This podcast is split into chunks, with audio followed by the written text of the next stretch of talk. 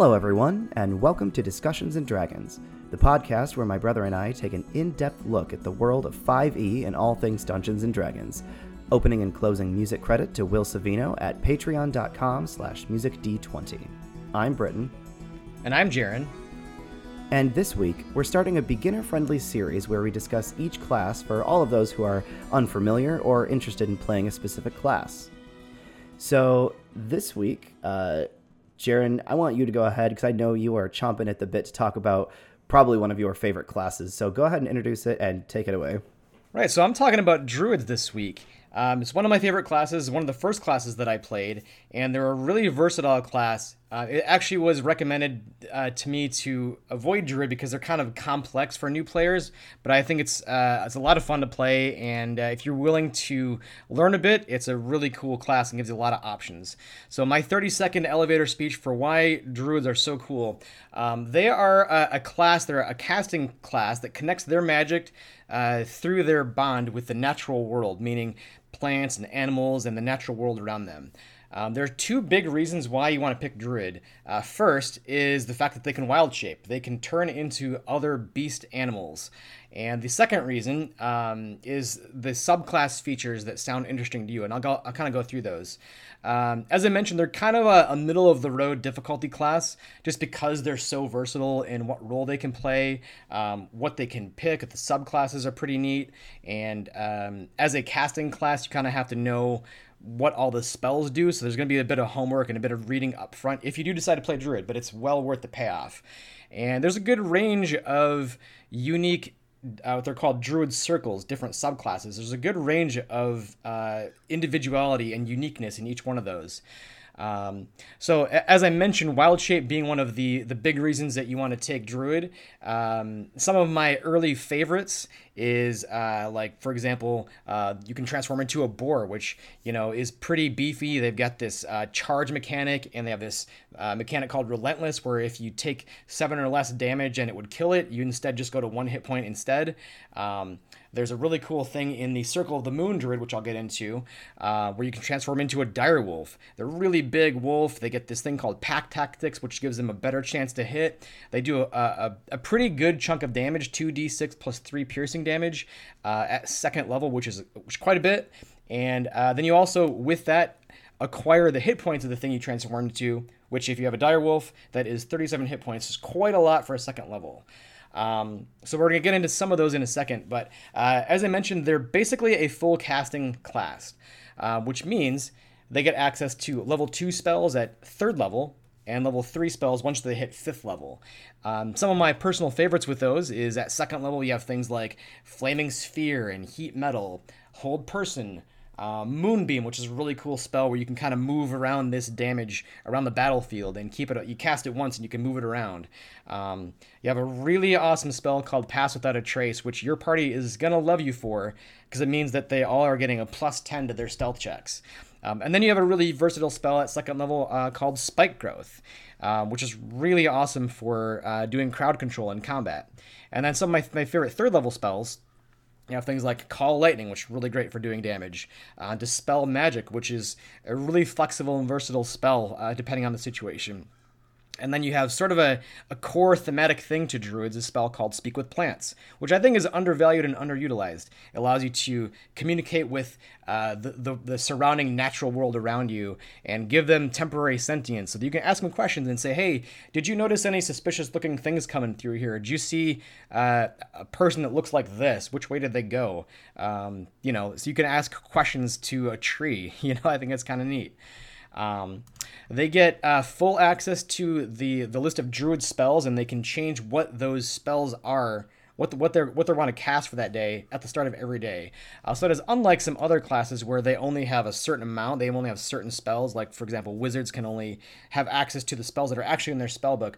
Druids have the whole list. So that's why I say they're kind of a, a medium difficulty class. You got to do a lot of homework and read what the spells do so you can make intelligent choices about what you want to have prepared. Um, and since you're preparing that every day, you might decide, well, based on the situation, I want to pick something different. So it really helps to do that initial homework up front and know what you're you want to prepare. Um, their their main stats that they're going to be based around is intelligence and wisdom, but mainly wisdom, since that's what your spellcasting uh, ability uh, uh score is, is going to be based on. Your difficulty class abilities based on your wisdom. Uh, typically, their typical proficiencies is going to be nature-based things, um, with the with the exception of things like uh, metal armor. They, they can't wear metal armor for some reason. Just a, a thing that is written into the rules of druids. Um, the things that they're going to be proficient in skill wise is usually stuff like, and this is not the full list, but it's usually things like animal handling, perception, survival, nature, etc. Uh, depending on your background and which direction you want to take with your druid, they're really good at um, knowing their surroundings, uh, being able to be observant and perceptive, uh, being able to, you know, just sc- uh, scour the land and, and figure out, you know, well, here's a good spot for ca- uh, to set up camp for the night. Let me uh, go and check out the land and see if I can um, scrounge up some plants that I can turn into, you know, uh, some sort of healing salve, maybe. I don't know. Um, when I was playing Druid, I was very high perceptive, and I took a feat that made that even better. Um, so I think that's one direction you can take with Druids, but that's typically their their proficiencies. Um, a, a brief overview of some of the subclasses. Uh, this is not all of them, but these are the probably the best ones, the ones that you really want to consider. Uh, as I mentioned, one of the reasons that you want to take druids is their wild shape, and the other reason is the interesting subclasses. And there is actually one that does both of those. The first subclass I want to give a brief uh, overview of is the Circle of the Moon. Um, and once you hit level three, you you pick one of these subclasses. This is something that it, it happens a little bit um, later on into uh, into your time playing druid, unless you're starting at the third level. Anyways, Circle of the Moon is all about that wild shape. It lets you change into stronger stuff a lot faster. And at 10th level, you get to transform into an elemental, which is a really powerful thing that you can transform into. Um, and to give you an example of some of the, the strength of this early stuff, as I mentioned earlier, um, with Circle of the Moon, you can transform into stuff as high as challenge rating one, which, as the example, was that Dire Wolf, giving you pack tactics, which is an advantage on uh, attack rolls if you have an ally within uh, range of the thing you're attacking. You get a, a bonus to hitting. Um, you do a, a, lot of damage and you get a lot of bonus hit points. Um, whereas normally druids can transform into something as high as a challenge rating one fourth, which in the example was the boar, um, which still good. It's just not as strong as the direwolf. And then as you level up, you get to transform into more uh, powerful things. Um, so Circle of the Moon is all about transforming into those uh, powerful beasts. So primarily, that's what you're going to be doing with that class. If you want to, if you like the idea of uh, transforming into powerful beasts all the time, um, definitely take Circle of the Moon. If, if you don't want to be more of a, you still have access to spells, but primarily you're focusing on what you can transform into. So it's still going to require you to do a little bit of research and figure out what is, you know, what actually can you transform into. Um, but it's it's really powerful, and I think uh, that's the, the first thing to consider. Um, some of the other non beast shape subclasses. Um, there is one called Circle of Spores, uh, which is a really cool uh, subclass based on this idea, this thematic idea of uh, this cycle of life, death, and decay, and using that to your advantage. Um, most of the subclasses that are not Circle of the Moon have these things called circle spells. Once you hit third level, you start getting access to them, and they open up as you level up. Um, but they're spells that just are always prepared for you, and you just have access to them. Sometimes they're druid spells, sometimes they might not be, but these are thematic spells uh, based on the subclass. So Circle of Spores is going to have a, a, lot of these life and death based uh, spells that open up to you, and you're using this um, this idea of life, death, and decay to your advantage. Um, in a later section, we talk about like how the playstyle works. I'll kind of get into that. Um, but that is that is the first, uh, well, the second subclass that I think is really interesting. Um, there is the Circle of Wildfire, which is all about burninating in the countryside, and it's this idea. It kind of furthers this idea of uh, new life through death, right? Um, it also has sort of some them- thematic fire-based uh, circle spells. The really cool thing about this subclass is the ability to summon a wildfire spirit at second level, which is a really powerful thing um, that lets you do some cool stuff. For example, uh, once you summon it at second level, uh, it's got a pretty good attack. The really cool thing that you can do with it is this action called Fiery Teleportation, which lets you and the spirit Um, or another willing creature that you can see. You can teleport up to 15 feet away, and anybody that's in within that range that you teleported from then takes some fire damage.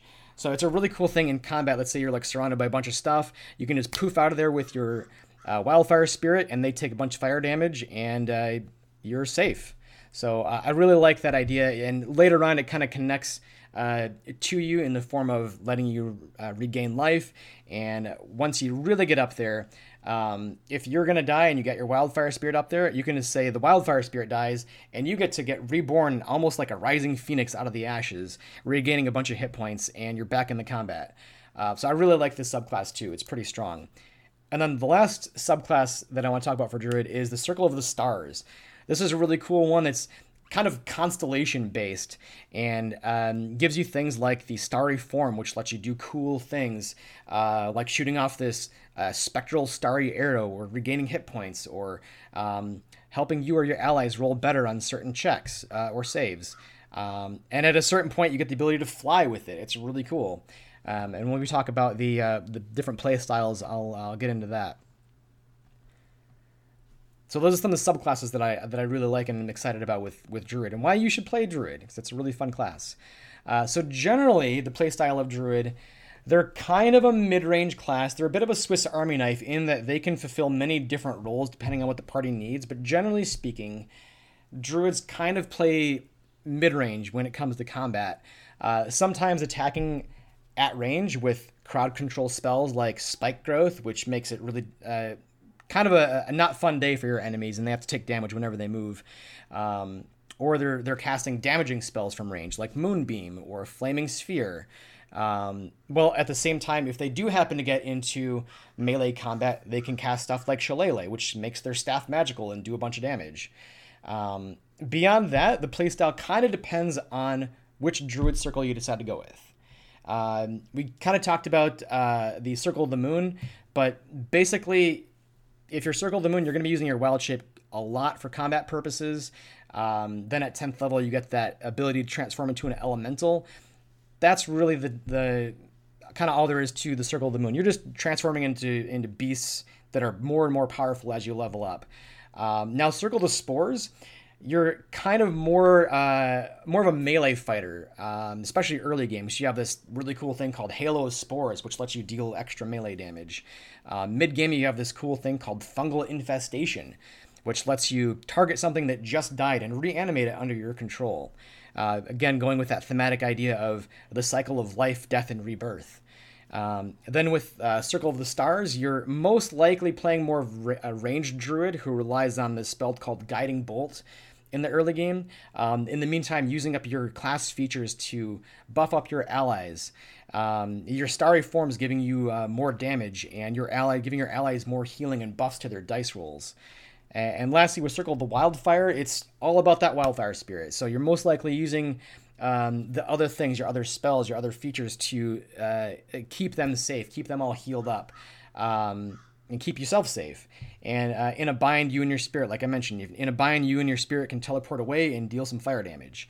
Um, so that's kind of the the play styles for uh, for those circles, and that's why Druid's awesome. And there you have it, folks. I mean, I don't think I could have said it better myself. You know, I I really enjoy Druids. I think that because of their wild shape, um, they can be super useful to their team. They're able to, um, you know, like be very adaptive to a situation. Um, you know, you could be a shark and swim underwater. You could be a bird at some point and soar over mountains. You could be a badger and burrow tunnels for your party. You know, it's it's they're a uh, a Swiss Army caster. Absolutely, and I think that's really cool. And uh, if you look at the the party composition and go, well, we don't really have anybody that's great at keeping us alive. We don't really have a healer.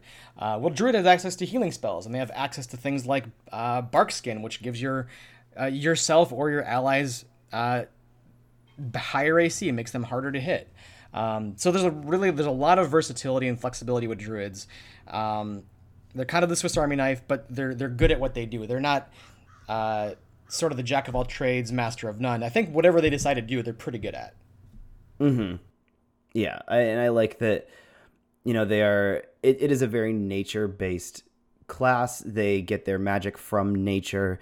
They tend to be more naturalistic to their to their lifestyle.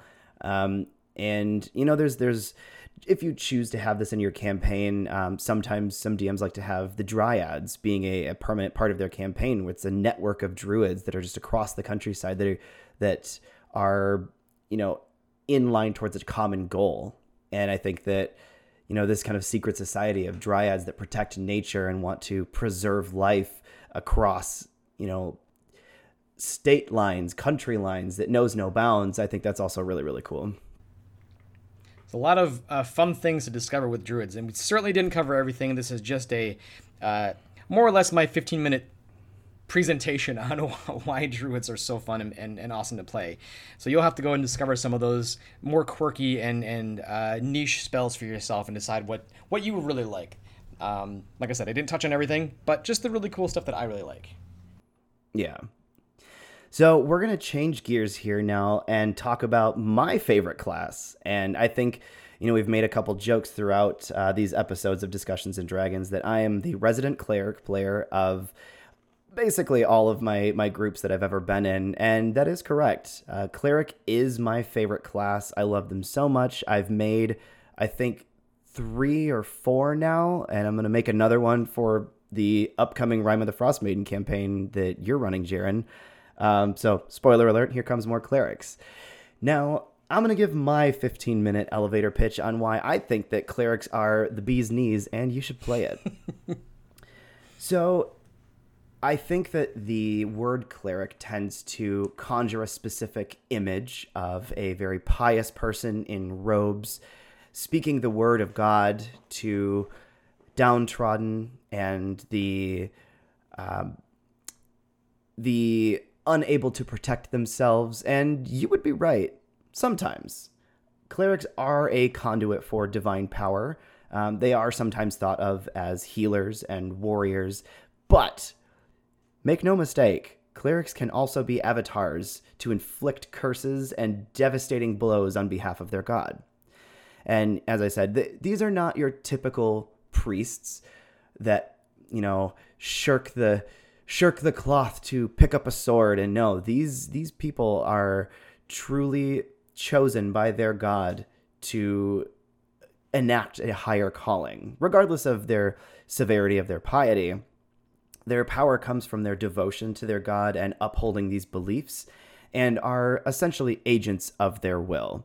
Now a lot of their features and spells can be centered around healing and buffing your allies. Like, you know, how, how Jaron had said that there's a couple uh, druid specific spells that um, seem a little bit more nature based. Like I think you said Thorn Whip, and there's like Spike Growth and things like that.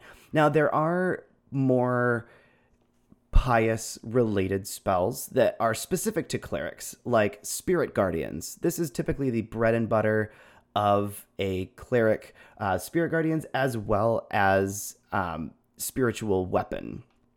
Now, spirit spirit guardians, the the spirits of the dead flit around you and are able to deal damage around you, and other creatures that are in them that are non friendly to you, their speed is reduced and they take that damage. So you're using the the ancestors of the past of of your your chosen deity to assist you in battle. Or you can use spiritual weapon where you are creating a floating spectral weapon that takes the form of uh, whatever your god may may be you know like if you are a god of Valkur a, god, a champion of sailors this spectral weapon may appear as a trident or if you are a a god of Pelor, the god of the sun and agriculture, it may appear as a scythe or a pitchfork or any sort of farming equipment if you'd like. That's what my uh, my old Pelorian cleric, uh, it appeared as a scythe, as like a you know your your typical farming equipment because he was a farmer back in the day.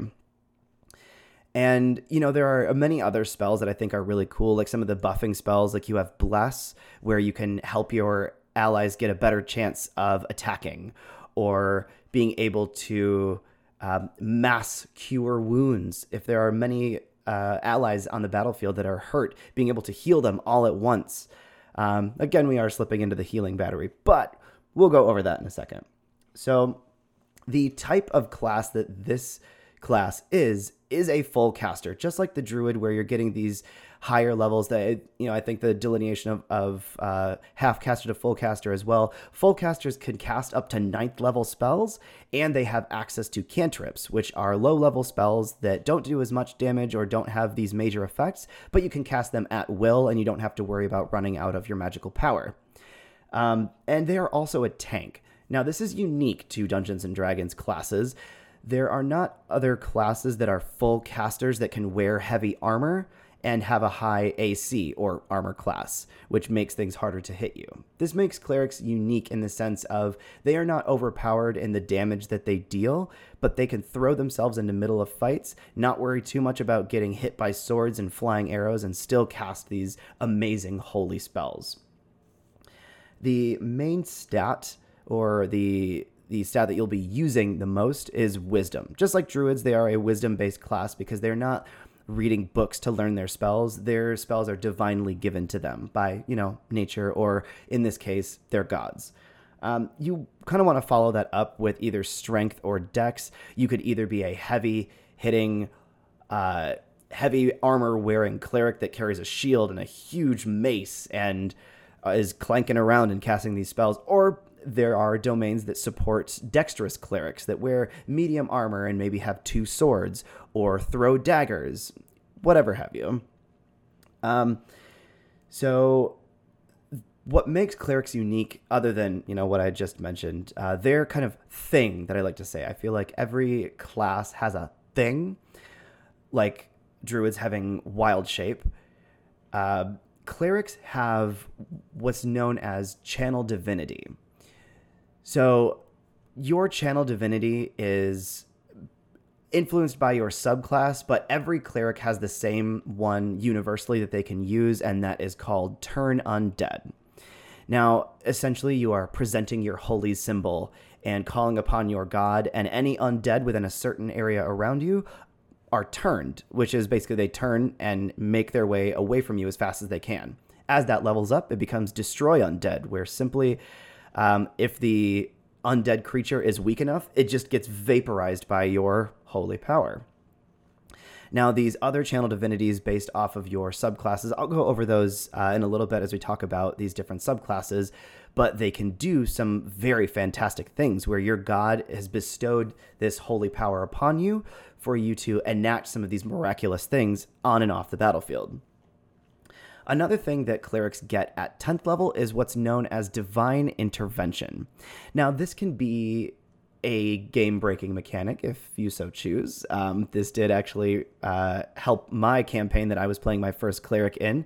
Essentially, what you're doing is calling upon your god to assist you in a certain event that is happening right at the very moment. Now, take for instance what happened to me. We were looking for a person, uh, which was just, it was a slaad a death slaad disguised as a person hiding out in this city. We had nowhere to look. It was a brand new city. We would have had to build a rapport with these people to try to investigate. Instead, my character called upon his god and said, Hey, we need to find this person. Please show us the way. And I rolled high enough, or low enough in this case, where my god assisted and showed us the direct path to get to this person. So it's all up to your DM's discretion on how your god helps you and how intense that help is but I think it's a really cool mechanic for have to have your cleric be so in tune with their god's intentions and so strong in their convictions that their god is blessing them with this divine knowledge or helping them out on the battlefield. Now, before I get into subclasses, I do want to talk about the playstyle of clerics. Like I mentioned before, um, clerics are full casters, but also tanks. They can take a lot of blows by bolstering their AC, you know, wearing heavy armor, holding onto shields, um, but also casting a lot of spells. Now, this is balanced in the game by not giving cleric too, clerics too many damage dealing spells that do ludicrous amounts of damage because that it would be kind of ridiculous to throw an unhittable person into the middle of the field and then they can cast all these spells and everyone's dead and there's no real use for any other squishy spellcasters. But what is unique to this class is the fact that they are a front lines class. Now, what I mean by that is you're not going to be standing back casting some of these spells, kind of like druids are mid range to backlines where they don't really want to get hit by a lot because they're not able to wear metal armor. They're not able to take too many blows, whereas clerics can throw themselves into front lines, they can swing their sword, and they can also cast spells. Um, or they can be protecting their allies on the field with some buffing spells and taking blows for other people. So I think it's really cool that this class has the versatility to maneuver themselves around the battlefield. That's another thing that you'll want to think about when you play clerics is that you'll want to be mobile enough to get around to help the people that are in need. Um, now, one thing I would like to address when it comes to clerics is they can often be pigeonholed as being the healing batteries of the group. I know that's how I started playing clerics in the first place was my DM asked me to play cleric because we didn't have anybody to cast any healing spells. And I was a little hesitant at first because I thought that I wasn't going to enjoy just sitting there um, wasting all of my spell slots on healing people that were damaged. But yes, clerics tend to be a little bit more responsible for buffing and taking care of their allies, but also they are responsible for you know casting these warding spells to make sure that fiends or fays or undeads can't even touch your allies or they're responsible for calling down these holy flame strikes to vaporize and vanquish your enemies um, and, you know, with the fact that they have such a comprehensive spell list and a high AC, gives them the ability to cause these devastating or holy events to unfold on the battlefield while not having to worry about being exposed on the battlefield. So I like to think of when I when I think about creating clerics, I think about the idea of someone who is so strong in their convictions with their beliefs that they are willing to put themselves on the line for the people that they care about, um, which can be, you know, a little goody two shoes. But hey, who doesn't love to be in good graces with their God and touch people and heal all their wounds? So now I, I really briefly want to talk about some of these subclasses that I love uh, for clerics, just to give you an idea of some of the stuff that they can do. Now, my first cleric was a life domain cleric. Uh, this was before I had really any idea of Xanathars. I don't even think that I bought Xanathars to begin with, so I only had the player's handbook. Uh, Life Domain is one of the first uh, cleric domains or subclasses for you to use. Um, now, Life Domain is basically what it sounds. It's all about healing and making sure that your allies don't die on the battlefield. Um, all of their additional spells, you know, Cure Wounds, Revivify, um, Mass Cure Wounds, Raise Dead, Death Ward. All of these are really cool spells to make sure that your players don't go down. Um, your channel divinity that you get is called Preserve Life. Um, as an action, you can present your holy symbol and choose any creatures around you within 30 feet and use your divine magic to heal them up to um, no more than half their hit point maximum. And it's the the the amount of, of you know healing points that you get levels up as you level up.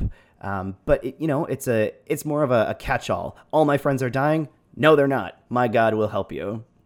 Um, and you know as you level up, you are able to do more with your healing. Your healing spells are far more potent, and um, it's that is a little bit more of the healing battery type.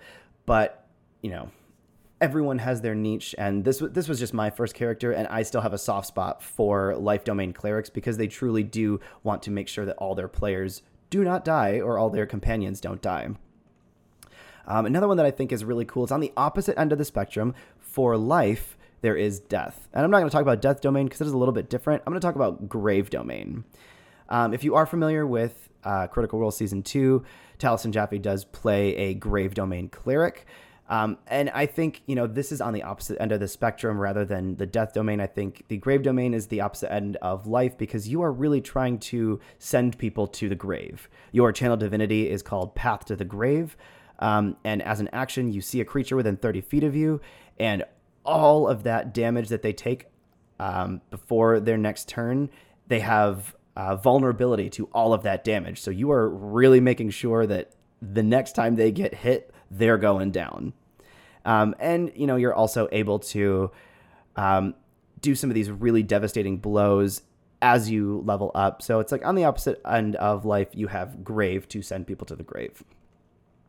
One of my absolute favorites that came out of uh, Tasha's Cauldron of Everything is the Twilight domain. I cannot wait to play this domain of cleric.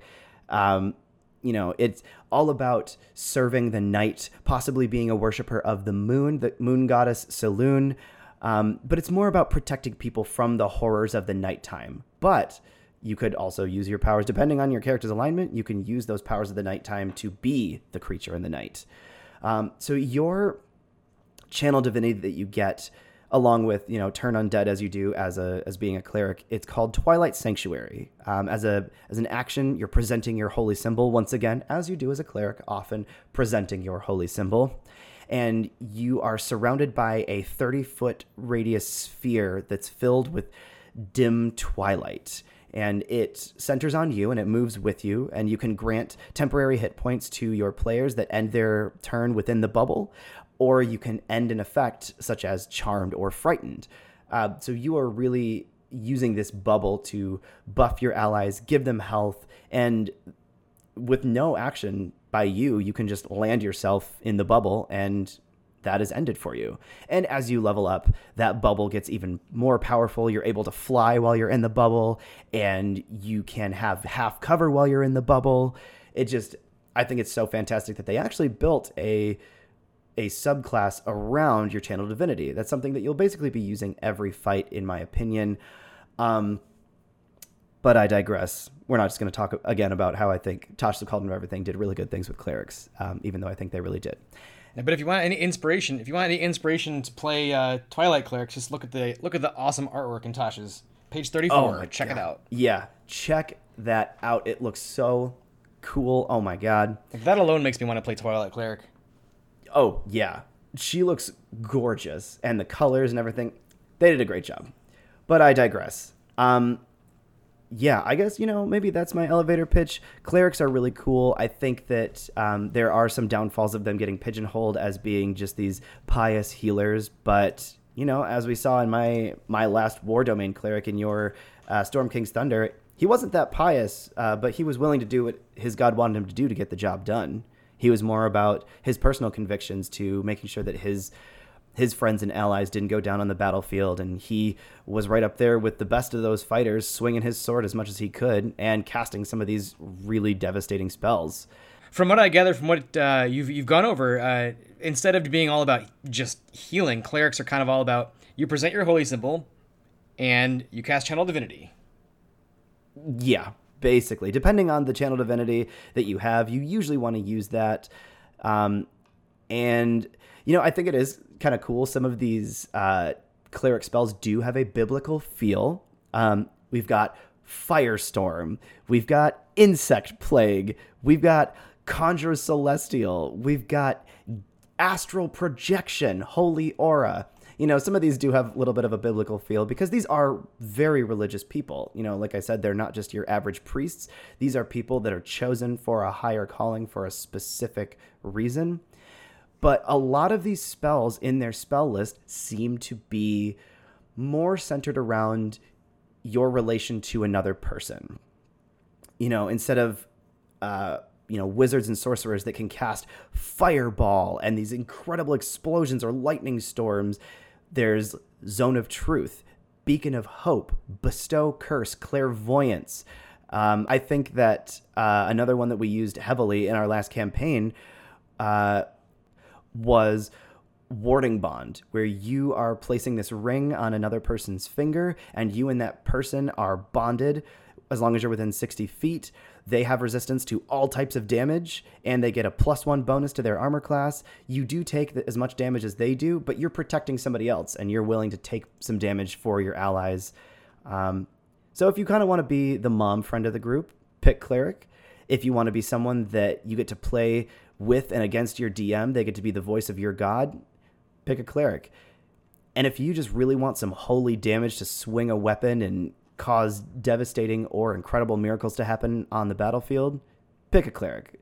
Um, I think they're a very fun class to start with. They are like druids in the sense that they can be a little bit more complex with their spell list, unlike, you know, wizards or sorcerers or bards where they have a limited number of spells that they can learn.